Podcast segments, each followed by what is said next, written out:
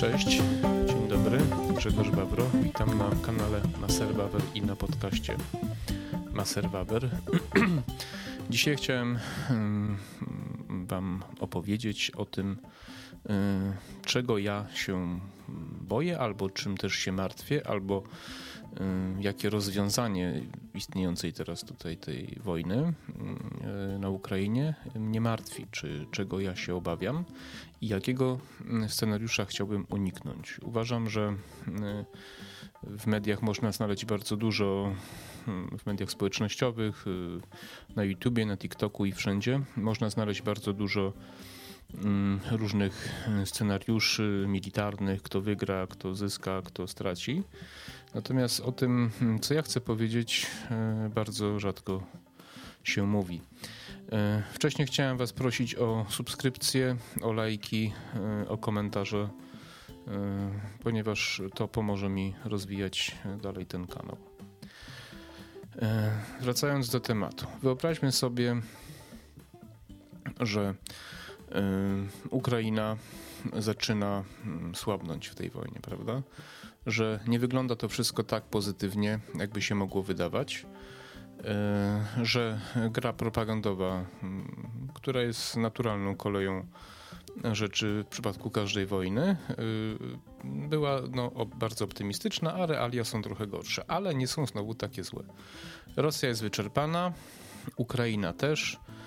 Jest pewne takie siłowanie, prężenie mózgów, ale żadna ze stron nie może przejąć wyraźnej przewagi lub wygrać, zdecydować, rozstrzygnąć tą wojnę na swoją korzyść. Co się może wtedy wydarzyć? A może się wydarzyć to, co już niektórzy przebąkują, a konkretnie mogą się włączyć do tego największe, najbogatsze kraje europejskie, takie jak Niemcy, Francja, Włochy. Są to głównie te trzy państwa, oczywiście Holandia, jest to mniejszy kraj, ale też, też tak, Holandia też. Oni mają coś takiego w głowach i cały czas marzą o tym, żeby zrealizował się scenariusz, który był u zarania tej wojny. Nie łudźmy się, Niemcy doskonale wiedziały, czyli władze niemieckie, co Putin chce zrobić i liczyły na to, że zrobi to w ciągu kilku dni, o czym nawet nie wprost, ale niemalże wprost poinformowali ambasadora ukraińskiego, że za dwa dni was nie będzie. Plan się nie powiódł, natomiast marzenia socjalistów zielonych i, i we Francji, i we Włoszech, i w Holandii dalej istnieją i jest nadzieja, że uda się przywrócić to, co było przed wojną. Plan jest taki, żeby ponad głowami Ukrainy, tak jak ponad głowami Polaków w Jałcie, a wcześniej w Teheranie, rozstrzygnąć o losach tej części świata. Oczywiście w taki sposób, żeby Niemcy w pierwszej kolejności, w drugiej Francja i Włochy i Holandia wyszły na tym jak najlepiej kosztem Ukraińców i kosztem nas tutaj Polaków i naszego umęczonego kraju. Chodzi konkretnie o to, żeby spowodować, zmusić, nakłonić, wymusić, wszystko jedno, na Ukrainie to, czego Putin od nich oczekiwał, oczekiwał, czyli neutralność taką polityczną, teoretycznie oczywiście, jak również, żeby Ukraina stała się krajem neutralnym. W zasadzie byłoby to jednoznaczne z poddaniem się Ukrainy pod władzę i protektorat Rosji, co by spowodowało, że Niemcy mogą wrócić do polityki Middle Europy i handlu, nieograniczonego handlu z Rosją, wspierania Rosji poprzez kupowanie u nich głównie źródeł energii, gazu, węgla i ropy naftowej. Spowodowałoby to w dalszej kolejności powrót do polityki klimatycznej, która właśnie się kompromituje. Fox News opisał dość szczegółowo, jak to funkcjonowało, czyli już od lat siedemdziesiątych K G B stworzyło w latach siedemdziesiątych komórkę odpowiedzialną za tworzenie polityki klimatycznej w Europie Zachodniej, głównie w Niemczech, ruchów zielonych, walki z, elektro- z energią jądrową w celu, żeby zrobić to, co im się ostatecznie udało, doprowadzić do odejścia od węgla i od atomu na rzecz rosyjskiego gazu. To jest program K G B. Ze mnie się śmiano, z wielu osób, które o tym wiedziało, mu, mówili, mu, mówiło, śmiano się. Uważano nas za foliarzy. Wierzono w to, że człowiek niszczy klimat. Wierzono w to, że sama Europa, która odejdzie od dwutlenku węgla, uratuje naszą planetę i naszą w ogóle cywilizację. Chciałem tym ludziom powiedzieć wszystkim, jesteście skończonymi jełopami w tej sytuacji. Mówię to jednoznacznie, przykro mi. Jeżeli wierzy, wierzyliście choć przez chwilę w tą politykę. Ona się właśnie skompromitowała i ta polityka niestety w głowach polityków, którzy zainwestowali całą swoją karierę, dalej istnieje. I marzenie jest takie, żeby doprowadzić do takiej konferencji, która ubezwłasnowolni Ukrainę i odda Polskę pod władanie Niemiec za pomocą polityki klimatycznej. To, co było przed wojną, to, co robiło C U E, to, co robiły Niemcy, sankcje, kary przy udziale znaczącej części naszych europosłów i naszych polityków, którzy są aktualnie w Parlamencie Europejskim czy w Komisji Europejskiej, czyli głównie lewicy, wszystkich Biedroniów i byłych premierów Cimoszewicza i tak dalej, i Millera, i, i również posłów Platformy Obywatelskiej. To jest plan na odebranie Polsce niezależności, suwerenności, na stworzenie z nas jednego z elementów wielkiego projektu europejskiego ze Związku Socjalistycznych Republik Europejskich. Ten plan cały czas jest w głowie i oni tam siedzą i kombinują, jak do tego doprowadzić. Kibicują Rosji. Uwierzcie mi, Niemcy, Francuzi i Włosi kibicują Rosji. Musimy o tym pamiętać. Mówię to, bo wiem, że wielu z was y, przejrzało na oczy i dla tych szacunek, bo błądzić każdy może, ale czasem warto się przyznać do błędu i to nie jest żaden wstyd. I wielu z was na pewno zrozumiało, kim są naprawdę Niemcy, że są to te same Niemcy z lat trzydziestych, jak również z czasów Bismarcka y, i, i Heisera, Wilhelma chyba Heisera, Heisera. I one, te Niemcy się w ogóle nie zmieniły. Są to Niemcy, które chcą podzielić wpływy z Rosją tutaj w tej części Europy i po to była ta wojna, która prawdopodobnie miała być pierwszym aktem przejęcia władzy w Europie na wschód od Bugu. Dalej prawdopodobnie miały być kraje bałtyckie, oczywiście dowodów na to nie ma, ale wielu analityków mówi, że Rosja zbyt małymi siłami uderzyła na Ukrainę, licząc na łatwy sukces, bo prawdopodobnie w drugim kroku chciała dokonać jeszcze jednej demonstracji siły, prawdopodobnie na jedną z republik bałtyckich, prawdopodobnie Łotwę, ponieważ tam jest największa mniejszość rosyjska, chyba ze dwadzieścia procent mieszkańców, jeśli się nie mylę. Więc taki był plan, on się nie powiódł, ale on dalej tkwi w głowach Niemców, Francuzów, Holendrów i Włochów. Głównie, ale, ale nie tylko.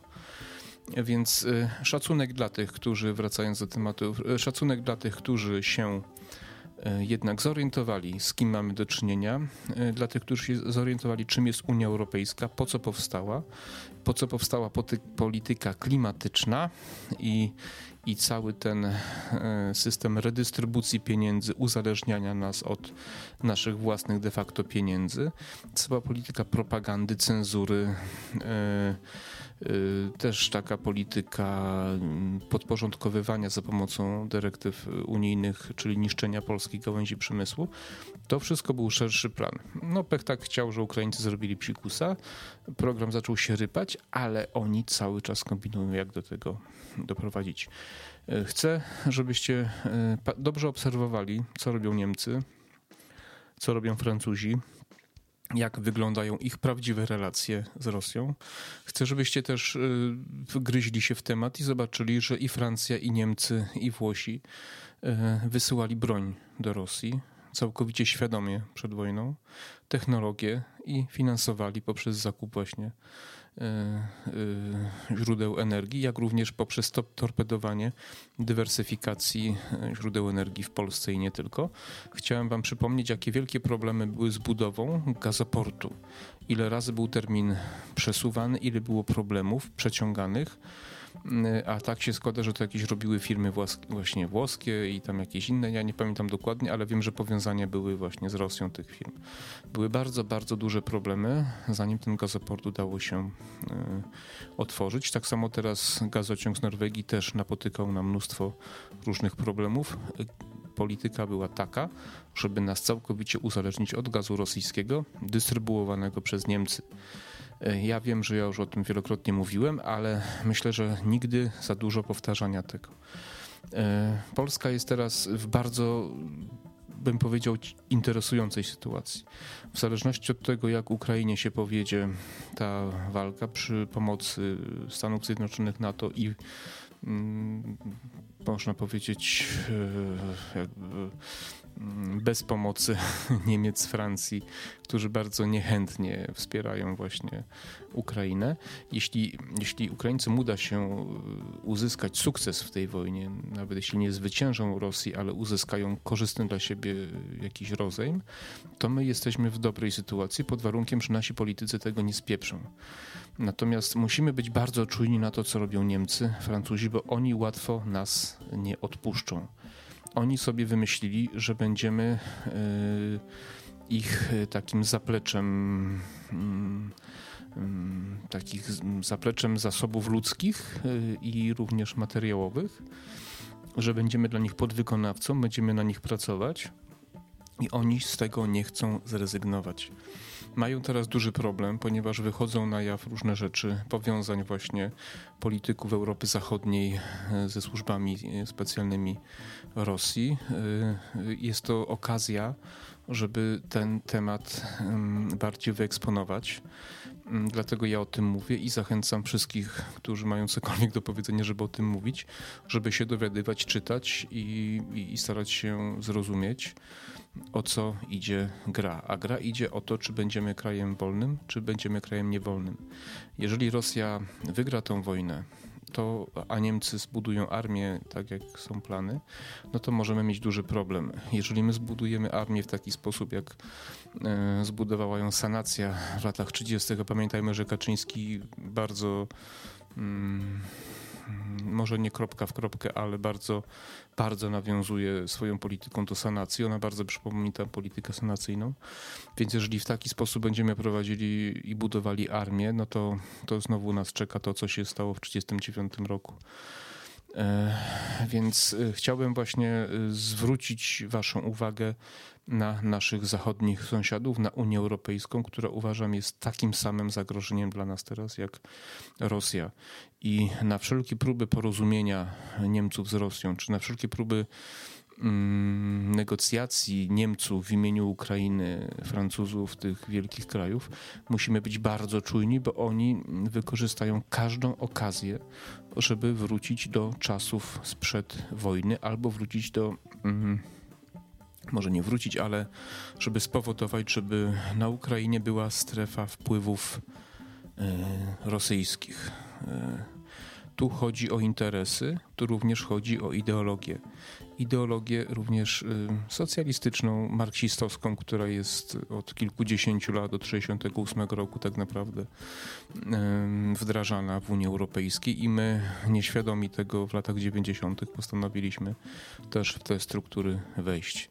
Ja się trochę tego boję, bo y, jeżeli y, czymkolwiek się interesujecie i patrzycie na to szerzej, to widzicie to w innych kolorach i widzicie bardziej realistycznie. Niestety większość, większość ludzi, nie tylko w Polsce, widzi pewien wycinek, widzi złych Rosjan, dobrych Ukraińców, dobrych Amerykanów, no teraz też złych Niemców, prawda? I wszystko się to odbywa na zasadzie emocji. Pamiętajcie, że tutaj emocje są wrogiem. Tutaj powinien być pragmatyzm, racjonalizm, gra interesów i, i patrzenie, kto na tym wszystkim chce zyskać, kto na tym wszystkim traci i jaka może być nasza rola po tej wojnie. Zróbmy wszystko, żeby Niemcy nie doprowadziły do kolejnej Jałty. Tym razem miała być Ukraina największą ofiarą tego, tego, tego porozumienia, który gdzieś tam w tych głowach tych zielono-czerwonych polityków się cały czas kołacze. Najlepszym dowodem było na, tym, że, na to, to, że prezydent Zaleński, Zaleński przemawiał w Bundestagu, powiedział parę gorzkich słów i przez połączenie takie internetowe na ekranie i w ogóle nie zostało w żaden sposób skomentowane, w żaden sposób dyskusja nie była prowadzona po, po tym jego wystąpieniu. Oni są wściekli, oni są wściekli, ponieważ ich plan się rypnął. Musimy być bardzo, bardzo czujni. Powinniśmy wykorzystać tą sytuację maksymalnie. Ja mam wątpliwości, ja nie wierzę w ten rząd. Oczywiście w tym momencie, wiadomo, nie ma inny, nic innego do wyboru.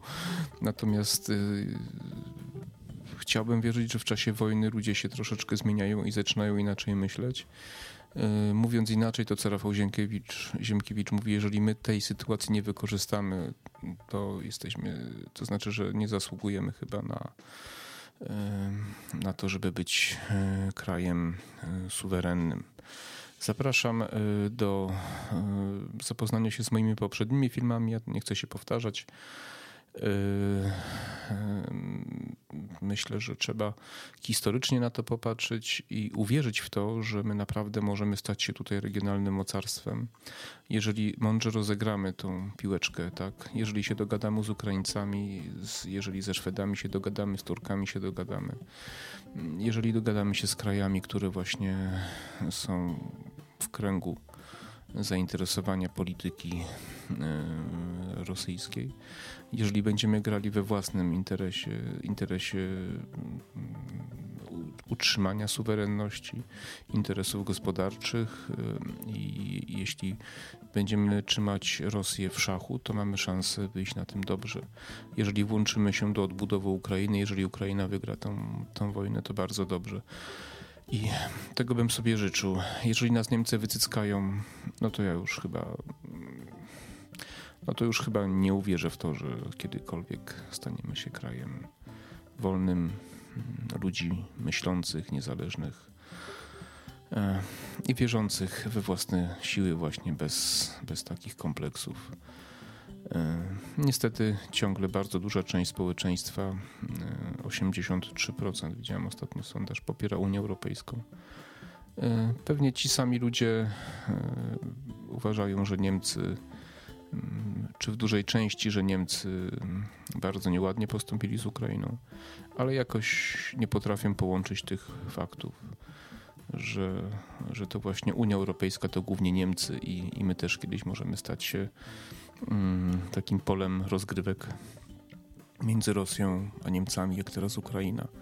I że nasza przynależność do Unii Europejskiej to jest przepis na właśnie utratę wolności, na uzależnienie, na to, że będziemy drenowani, wykorzystywani materiałowo ludzko przez właśnie przez naszych zachodnich sąsiadów, właśnie we współpracy z naszymi wschodnimi sąsiadami. I ja wiem, że kiedy bomby lecą na, na, na miasta ukraińskie, może niełatwo się myśli w, bardzo tak w przód i, i niełatwo się analizuje takie rzeczy, ale ja wiem, że w tamtych krajach właśnie w Europie Zachodniej, w Stanach Zjednoczonych myśli się już, co będzie za miesiąc, za dwa, za pół roku, za rok i za pięć lat. I uważam, że my też powinniśmy myśleć, powinniśmy obserwować naszych polityków, patrzeć im na ręce, co oni robią, żeby czasami nam czegoś nie spierdzielili tu po prostu. Powinniśmy wymagać od nich działania na korzyść naszego państwa i dla bezpieczeństwa naszego państwa i dla zabezpieczenia naszej suwerenności, niezależności. I działań takich, żeby nasza gospodarka po tej wojnie mogła też skorzystać na tym. Chciałem jeszcze powiedzieć o naszych potencjalnych relacjach z Ukrainą, ale to myślę, że nagram na, na przyszłość, ale to myślę, że nagram inny odcinek. Zresztą to jest temat trudny. Fakty takie też może czasami nieprzyjemne, a ja myślę, że to może jeszcze za wcześnie, kiedy jest wojna, może kiedy, kiedy trochę się to już rozstrzygnie, przycichnie, to wtedy może, może więcej o tych i historycznych, i aktualnych relacjach, które nie są takie wcale dobre i też nie wiadomo, co z tym zrobić w przyszłości, ponieważ to nie tylko od nas zależy. Ale to tylko tak gwoli zapowiedzi. Na dzisiaj to wszystko. Dziękuję za słuchanie. Zapraszam do komentowania, do lajkowania, do subskrypcji mojego kanału i do zapoznania się z poprzednimi odcinkami na temat wojny na Ukrainie i do myślenia Was zachęcam, do analizowania i czytania książek. Wszystkiego dobrego. Do zobaczenia. Cześć.